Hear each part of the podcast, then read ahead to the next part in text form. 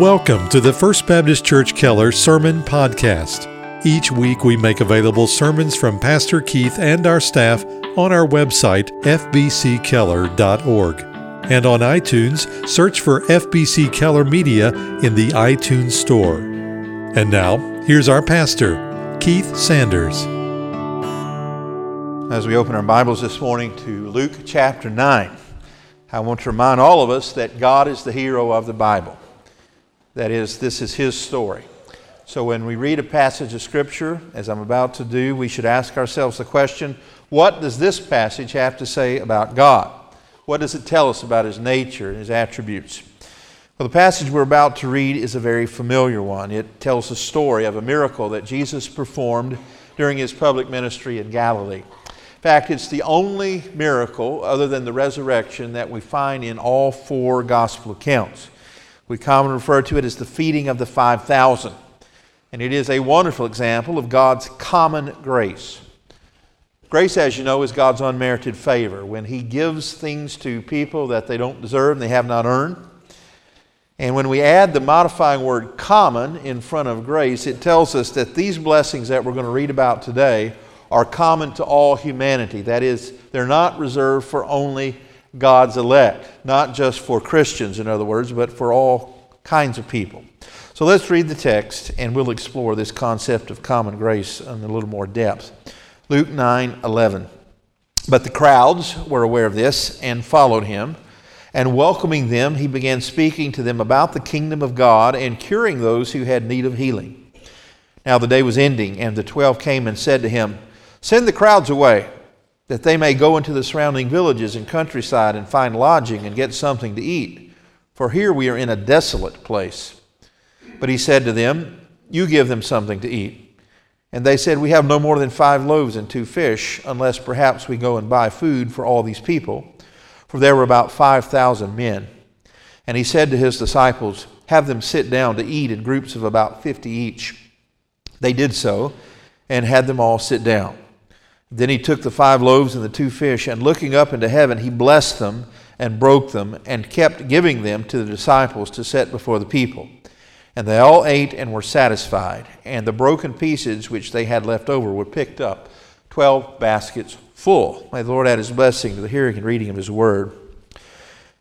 One of the reasons I think that this story is so familiar to us and why we tell it over and over is because of its sheer size. Usually, when Jesus performs a miracle, as recorded in the gospel, it's an individual that receives the benefit. Healing a lame man or, or raising Lazarus, for example, from the dead seem to be a singular event. And we have noted along those lines through our study of Luke that Christ is a very personal Savior and He's not a distant or aloof deity. But there are times when groups of people benefit from a miracle. We saw that a few weeks ago as uh, Jesus calmed the storm on the Sea of Galilee. At least 12 others benefited from that in that little boat. There are other miracles, such as the healing of 10 lepers, that we find groups of people healed at one time. But in this particular miracle, the largest in quantity that we find in the New Testament, at least 5,000 people benefited from the Lord's grace. I say at least 5,000 because Luke points out here that there were 5,000 men present. We expect there were at least that many women and children, so perhaps the number was as much as 15,000 that the Lord Jesus fed that day. And Jesus was gracious to all of them in at least three ways that I want to see today. Number one is his reception of them was full of grace. Look at verse 10. Because you have to see verse 10 to understand the conjunction in verse 11 of, of but. He says, When the apostles returned, they gave an account to him of all that they had done. Taking them with him, he withdrew by himself to a city called Bethsaida. But the crowds were aware of this and followed him. Remember, Jesus had given authority to these men who we now call apostles, sent out ones, to go to the various villages of Galilee where they were to cast out demons and heal the sick and to preach the kingdom. And now they had come back after the appointed time to see Jesus to report of all that the Lord had done through them. And after he heard that report, the plan was to go over to Bethsaida, I take it, for a time of uh, vacation, relaxation. And then comes verse 11 But, but the crowds heard about this, and so they met them there. And uh, I don't know about you, but uh, sometimes when we feel like we deserve a vacation or a day off, we're sometimes put off by people who have needs. Jesus was not. He didn't say, I'm off the clock. He didn't say, This is my day off. Look at what he did. He says, He welcomed them. What a graceful reception that was. And you know, if you have done ministry very long at all, that people's emergencies don't happen on your schedule. So the crowds understood that Jesus would receive them, and he, of course, did. Speaking of the crowds, the crowds had swollen to multiplied thousands by this point in Jesus' public ministry. They had heard of his power, they had heard about his compassion, they had heard about his authoritative teaching. And this was a very densely populated region during those times. There were over 200 villages that surrounded the Sea of Galilee, and, and probably representatives from all of them had made their way to Bethsaida to hear Jesus teach and to hopefully perform a miracle for them. And you see his reaction. He welcomed them. I think this speaks very clearly to the Christian principle of hospitality. I think it's a lost principle, unfortunately, but uh, there is something that the Bible holds up called hospitality that Christians are to be known for. That is, we're to be welcoming, we're to be generous, we're to make people feel at home, and this is what Jesus often did. We should never, as Christians, view human need as an obstacle to our happiness. Now, we know we're viewing human need as an obstacle to our happiness when the phone rings and we roll our eyes or we sigh deeply if someone says they have a need. Now, here's what happens. If you view other people's needs as obstacles to your own happiness, you're going to be a very bitter person. And you'll find yourself bitter and angry towards people that Jesus loves and that He died for. And so, set your default setting to yes, to generosity, and to kindness. This is what Jesus did. In fact, we have a rule of thumb on the third floor where I work uh, among our receptionists and, and all the ladies that work in the office and our pastors. That is, when someone comes to see one of us during the week, we want them to feel like they were the most important person we saw all day. Now, we fail at that sometimes. I do because we're all human. We have bad days, but that's our aim and ambition that anyone we talk to on the phone, anyone that comes into our office, we want them to leave feeling like they're the most important person we saw all day. I think that's how people felt when they were in the presence of Jesus. He didn't rush them, He didn't overlook them, He listened to them, and He met their need. Now, the second thing we see, not only did He give them a graceful reception, but uh, He was gracefully compassionate to them. After Jesus welcomed them, the scripture says He did two things. Look at verse 11 he began speaking to them about the kingdom of God and curing those who had need of healing. He spoke to them about the kingdom of God. He had compassion for their souls, in other words. Sometimes when we talk to strangers and, and we see they have a physical need, we sometimes meet that physical need, but we fail to meet their greater need, which is to know the gospel. And sometimes we do that in the name of compassion. That is, we don't want them to feel bad if we tell them they're a sinner. And so we just meet the physical need and let them go on without hearing the gospel. Listen, failure to share the whole gospel is never to be confused with compassion. The most compassionate thing you can do for any person is to tell them that they're a sinner, but Jesus died for sinners. And so the second thing he does, not only does he, is he compassionate for their soul, he's also compassionate towards their bodies. He cured those in need of, of healing. You will note here that it doesn't say that he healed those who believed in his message about the kingdom.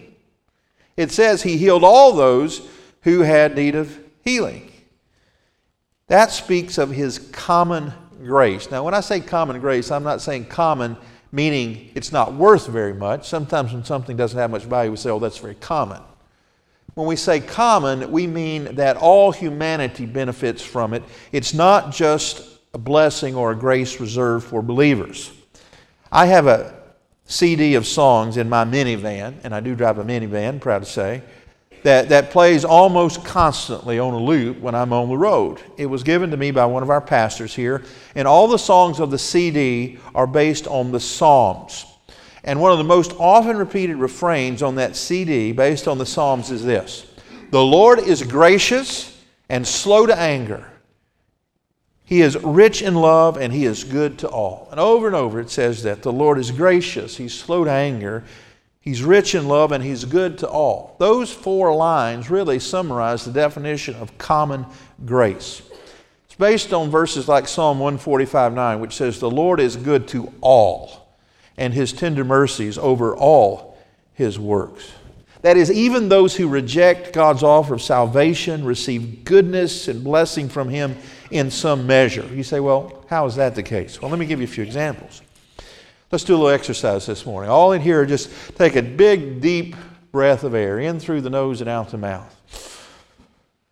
We were all just beneficiaries of God's common grace, God's atmosphere that He created.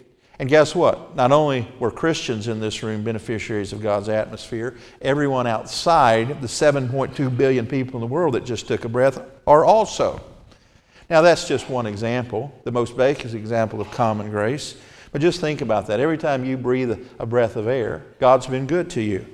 But then there are more specific things like marriage and family and, and children. Peter says in one of his epistles that marriage is the grace of life. And I take from that, it's not just something reserved for Christians. In fact, anywhere you go in the world, I've not been able to go anywhere in the world that I didn't find the institution of marriage that already beat me there. Everywhere in the world, there is the institution of marriage. And that is traced back, I believe, to what God said about Adam it's not good for him to be alone. And so he gave us this common grace called marriage. It's found in every culture. And then from marriage comes, of course, children. The Bible says, Behold, children are a blessing from the Lord, but it's not just saved people that have children or love their children or get joy from their children. Your lost friends and neighbors love and enjoy their children as well. And just everyday things like beauty. We have a gentleman in the room right here who wrote a wonderful book on beauty, aesthetics, and how God shows himself to be very wonderful and strong to all people through the beauty of, of nature. But there's another kind of common grace that sometimes we don't think about, and that is the fact that God is at work restraining sin in the world. You say, well, I wish He would restrain it a little more. Because there's plenty of sin in the world. You turn on the news and someone's driving a truck on a sidewalk and mowing down people or shooting up a school. But the truth is, if God were not restraining sin in the world in some measure, this world would be unlivable. And so we need to thank the God, thank, thank God for all of those common graces. But the example of common grace we see in our text this morning is, is a very basic one.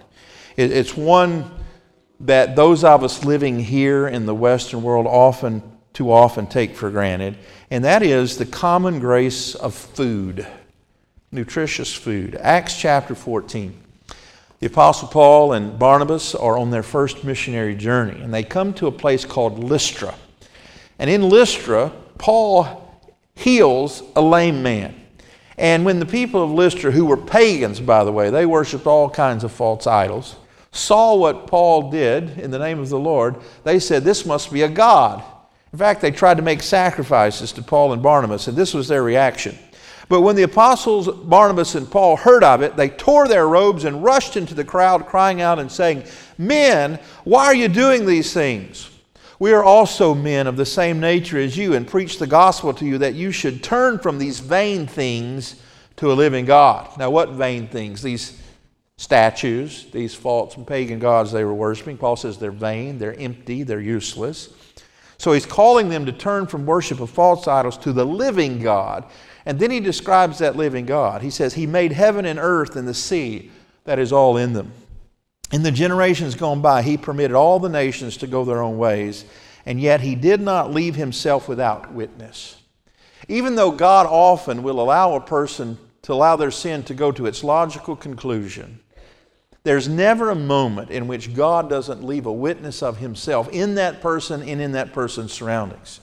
Paul says in Romans that all men are without excuse because all men can see God's divine power and attributes by what has been made that is in nature, in God's beauty, in His creation, in the animals, in the plant life, we see there is a powerful God and He is a provider. He says, All men without excuse. then he goes on to say that God has written a knowledge of Himself on every heart. But through man's own sinfulness, he has subdued and tried to water down that evidence. But it's still there. And one of the great evidences of God's nature is the fact, Paul says, listen to this, that he gave you good and gave you rains from heaven and fruitful seasons, satisfying your hearts with food and gladness. Now, he's writing to people that don't even acknowledge the existence of Jehovah God, much less worship him. And he said, even from the food you eat and the rain from heaven that causes the crops to grow and the joy you get in your life, that's common grace that God has given to you. And he gives to every man and woman today. The sun rose this morning in every one of the 7.2 billion people on planet Earth will enjoy its warmth. It rained here in the Keller area last week, and all of us, whether we're Christians or not, will be sustained by that water. So, what this passage teaches, remember our question? What does this passage tell us about the nature and the attributes of God? What does this passage, the feeding of the 5,000, tell us about God? Well, it tells us the same thing we find about God's nature throughout the Bible. One, He's kind, isn't He? The psalmist is right. He is kind slow to anger. He, that is, he is patient. Even those pagans who for generations had turned their back on God, he continued to bless with food and shelter. He is compassionate. Jesus says, if you've seen him, that is Christ, you have seen the Father. The Bible says he's the exact representation of the Father. If you want to know what God the Father is like, look at Jesus. Well, Jesus was compassionate, he was kind, and he is patient. And that has not changed, by the way. He's the same yesterday, today, and forever. And so, if he was kind and patient, compassionate 2,000 years ago, he is today. And there's one more aspect, though, of God's grace and his common grace, and that is that God's grace is abundant. God's blessings are abundant. Look at verse 12. Now the day was ending. And the twelve came and said to him, Send the crowd away. These apostles had a long way to go in their sanctification. Here's Jesus, he's just doing miracle after miracle. He's not complained at all. But the sun starts to go down, and the 12 come to him and say, Send these people away. I think that in their tone, there's a little bit of jealousy because I think they were looking forward to having Jesus to themselves for a while, and that they felt was taken from them when this crowd showed up that day. But Jesus wasn't angry at the crowds, he, he got a little angry at the apostles, it seems, because he says, You give them something to eat. They said, Let them fend for themselves. Jesus said, You give them something to eat. And remember, I said that this miracle is found in all four gospel accounts. And we piece those four accounts together. We get some great detail that Luke leaves out. Luke just says the, the, the 12 said, We have no more than five loaves and two fish. Well, the other gospels tell us that there was a little lad there. Do you remember? Philip is identified as coming to Jesus he said, Look, if we had 200 denarii, and denarii was a sum of money that was equivalent to one day's manual labor. If we had 200 days' labor worth of money, it would not be enough to buy food enough so that everybody here could have just a little snack. He says, We don't have that kind of money. In fact, we wouldn't have any place to buy it anyway. We're out here in the middle of nowhere, and the 7 Eleven's already closed. And so, what are we going to do? Well, Jesus said, You give them something to eat. They said, we don't have anything but five loaves and two fishes. The other gospel tells us it was Andrew who introduced a little boy who apparently his mother had packed him a lunch. Five little barley cakes, the Bible says, and two little fish, and he was willing to share that. And the Lord took that. And what does he do? The Bible says, uh, verse 16, and he took the five loaves and two fish, and looking up to heaven, he blessed them and broke them and kept giving them to the disciples to set before the people, and they all ate and were satisfied. And the broken pieces which they had left over were picked up, 12 baskets full. Now, this is a miracle, isn't it? It's a big miracle. Well, people who don't believe in miracles have to have some way to explain this away. And so, you know, a couple hundred years ago, there was a great movement, I've told you before, among the liberal theologians, primarily in Germany, that said, look, we, we've got to explain everything in the Bible with scientific terms. And they were sort of embarrassed of the idea that people were saying that, that this was a miracle, that Jesus took literally five little cakes and two fish and fed 15,000 people. And so they began to come up with all sorts of theories about how he did it. And one of the theories was that Jesus just convinced everyone who had brought lunch to share it with those who didn't have any, and it was a miracle of sharing. That's pretty weak. And then other people said, well, that obviously isn't the case. So, what Jesus did is that for weeks in advance, he stored up food in a cave and he stood in front of the cave and sort of reached behind him and kept reaching behind him until everybody had enough. Isn't that silly? But that, those are the links that people will go to who stubbornly, willfully refuse to believe that Jesus is God. Well, it's no problem for God to feed a seafood buffet. After all, John chapter 1 says all things were made through Jesus and for Jesus, and nothing was made that has been made except through him. If, if Jesus can speak a word and the orbits uh, of the planets are set in path. Not too hard for him to feed 15,000 people. And so he does. And he does it in abundance. And, and let me say to you that God's grace is abundant, isn't it? We used to sing a song, Marvelous, Wonderful, Abundant Grace, grace that is greater than our sins. Remember a couple weeks ago we talked about the, the lady with the issue of blood, and Jesus said, I felt power go out from me. And I said at that time, that doesn't mean that Jesus' power was diminished in any way, it was just redistributed. And so God is infinite, which means that He has no lack. He doesn't have to be recharged, in other words, with, with His power. And, and so when we talk about His grace, it's the same way. You say, well, well, the Lord's been saving people for 2,000 years. Does He have enough left? Yes, He does. His grace is abundant. His saving grace is abundant. And I would say His common grace is abundant. I'm, I'm a child of the, the 70s and 80s, coming right at the end of the Cold War, and we were all told we'd never live to see 30. And uh, we'd all be out of oil, oil by 1990. You remember? We'd all be pedaling bicycles because there wouldn't be any oil. You know, I read an article the other day that says there is more oil today that we know about than ever before. In fact, it's so abundant that we don't know what we're going to do with it all. Well, that's just one example of the Lord's common grace. He gives grace in, in abundance. I, I love to tell you about my garden. And uh, I planted my garden the other day, and I, and I began to wonder how much should I plant? And so I went online and I typed in the question, How much land do you need to feed one family? And the answer was 100 square feet can feed a family of four for a year if you manage it correctly. Do you know how much 100 square feet is? That's 10 feet by 10 feet. And so the truth is, there's enough arable or farmable land in the state of Texas to feed the world multiple times over. Why is there hunger in the world? It's because it's poor, dis- poor, poorly distributed, right?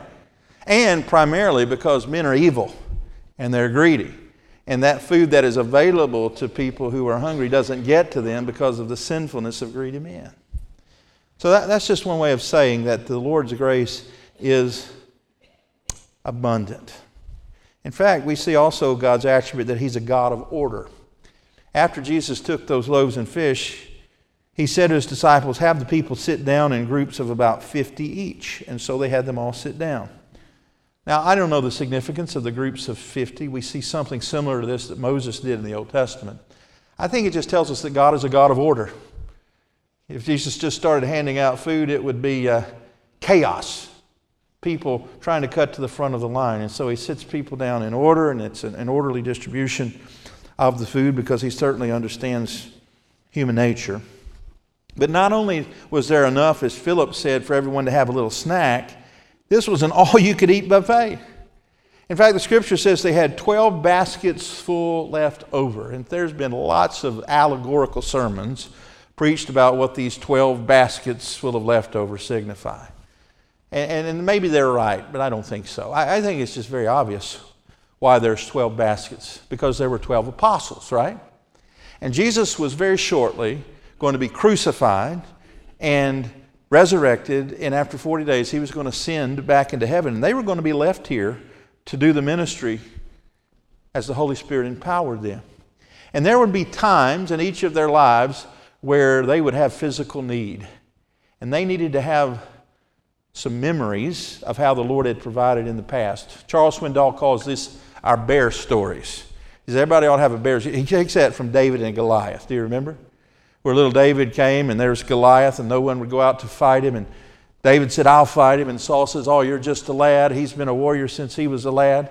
How are you going to fight Goliath? And David said, Well, when I was a shepherd watching over my father Jesse's sheep, a bear came along and the Lord helped me to slay him. His bear story. He remembered for a present need how God had helped him in the past. Now, you think for a moment. If you've been a Christian very long, every one of you, certainly every family here, has a story that you can point to how the Lord provided that you remember, right? We do in our family, we have several of them. And every time there's a need, we remind each other of that one. Hey, don't worry, God did this and He'll do it again. And I think every time they held an empty basket, they looked down into it and remember when they took up a basket full of leftovers. Now, what are then the appropriate responses to God's common grace? Remember, common grace, common grace are those blessings we receive by virtue of God's goodness, not because we're saved. What are some of those things? Well, let's just rehearse them. First is life. Everyone in this room has life. Your heart is beating. You ought to give thanks to the Lord for that, and we should commit, as long as there is life in our body, to use our time wisely for the Lord's glory. There are some in this room who are alive, but their bodies are racked with pain. They don't enjoy good health. If you do enjoy good health, thank the Lord for that and determine to use the good health while you have it for His glory. Many in here have enjoyed marriage and the fruit of marriage, children. We lost two dear saints this week in our church. Both of them were married for 69 years. Two different couples, both married for 69 years. What a joy it is. Peter says the grace of life through marriage. And and the joy of our children. You say, well, you know, I'm alive, I'm somewhat healthy, but I've, I've never been married, or I certainly don't have any children. Well, you have other things to give thanks for, the everyday blessings of life. If you participated, that, that exercise we did, you breathed in and out, give the Lord praise for that. In fact, the Bible says, let everything that has breath praise the Lord. If you have breath, you have reason to praise Him. And I suspect everyone in here has had something to eat today. If you haven't, you soon will. It's in abundance everywhere around us. That's why I think we take it for granted.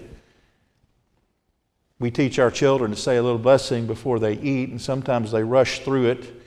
It's some perfunctory thing we do to get to the good stuff. No, the blessing is the good stuff, right? Take the time to meaningfully tell the Lord of your thankfulness for His blessings of food. But, the real truth about God's common grace is that they point us to our need for special grace. When we talk about special grace, we're talking about salvation. You see, it rains on the just and the unjust. The sun came up and will warm the just and the unjust. Most people today will enjoy a good meal whether they know the Lord or not, whether they're thankful for it or not. And, and the Lord's kindness should draw us to Him and to meet our greatest need, which is forgiveness. And yet the Bible says that's not what generally happens. In fact, according to Romans, what happens is that we harden our heart and become deeper and deeper in our sin and unthankfulness, which tells you how lost we really are. In fact, the Bible says we're dead in trespasses and sin. And our greatest need is for spiritual life. Remember that little girl that Jesus raised from the dead we saw a couple of weeks ago? After he touched her and she came back to life, then he said, Give her something to eat. He met her physical needs, but what was her greatest need? Life. Dear friends, if you're here today and you don't know Jesus as Lord and Savior, your greatest need is not physical healing. You may have that need. Your greatest need is not food, clothing, and shelter. Of course, you have those needs. Your greatest need is salvation. And next week, we're going to look at God's special grace in the light of the common grace we've looked at today. But you don't have to wait till next week to be saved. The Bible says, All who call upon the name of the Lord will be saved. If you will confess your sins today, right where you are, He'll give you the grace to repent of those sins and to believe in the Lord Jesus, to receive His free gift of salvation. His grace is abundant. Just as His grace was abundant enough to feed 15,000 people a day, His grace to save is abundant enough to save everyone in this room. And His power is not diminished one iota to do that. So call upon the name of the Lord and be saved. Let's pray together. Heavenly Father, Lord, we thank you for your word. And Lord, I thank you for your common grace. Father, we live in a place of abundance. And sometimes that abundance causes us to forget our blessings. And as believers, Lord, we need to be thankful. And so, Lord, I thank you for health. Thank you for life. I thank you for marriage and children. I thank you for friendships that we have here. I thank you for this church. Thank you that the sun came up this morning. Thank you that you gave us good rains last week. Lord, I'm most thankful, though, for Jesus who died in my place on the cross. And Lord, I pray if there be one here today who does not know him as Lord and Savior, that today would be the day that they would repent and believe and be saved. Lord, when that happens, we're going to give you all the praise, the honor, and glory, even as we thank you for the everyday blessings of life. We thank you for salvation made possible through Jesus' death, burial, and resurrection. And we pray these things in His name. Amen. Thank you again for listening to our broadcast. To learn more about First Baptist Church in Keller, Texas, or to hear more sermons by Pastor Keith and our staff, visit us online at fbckeller.org.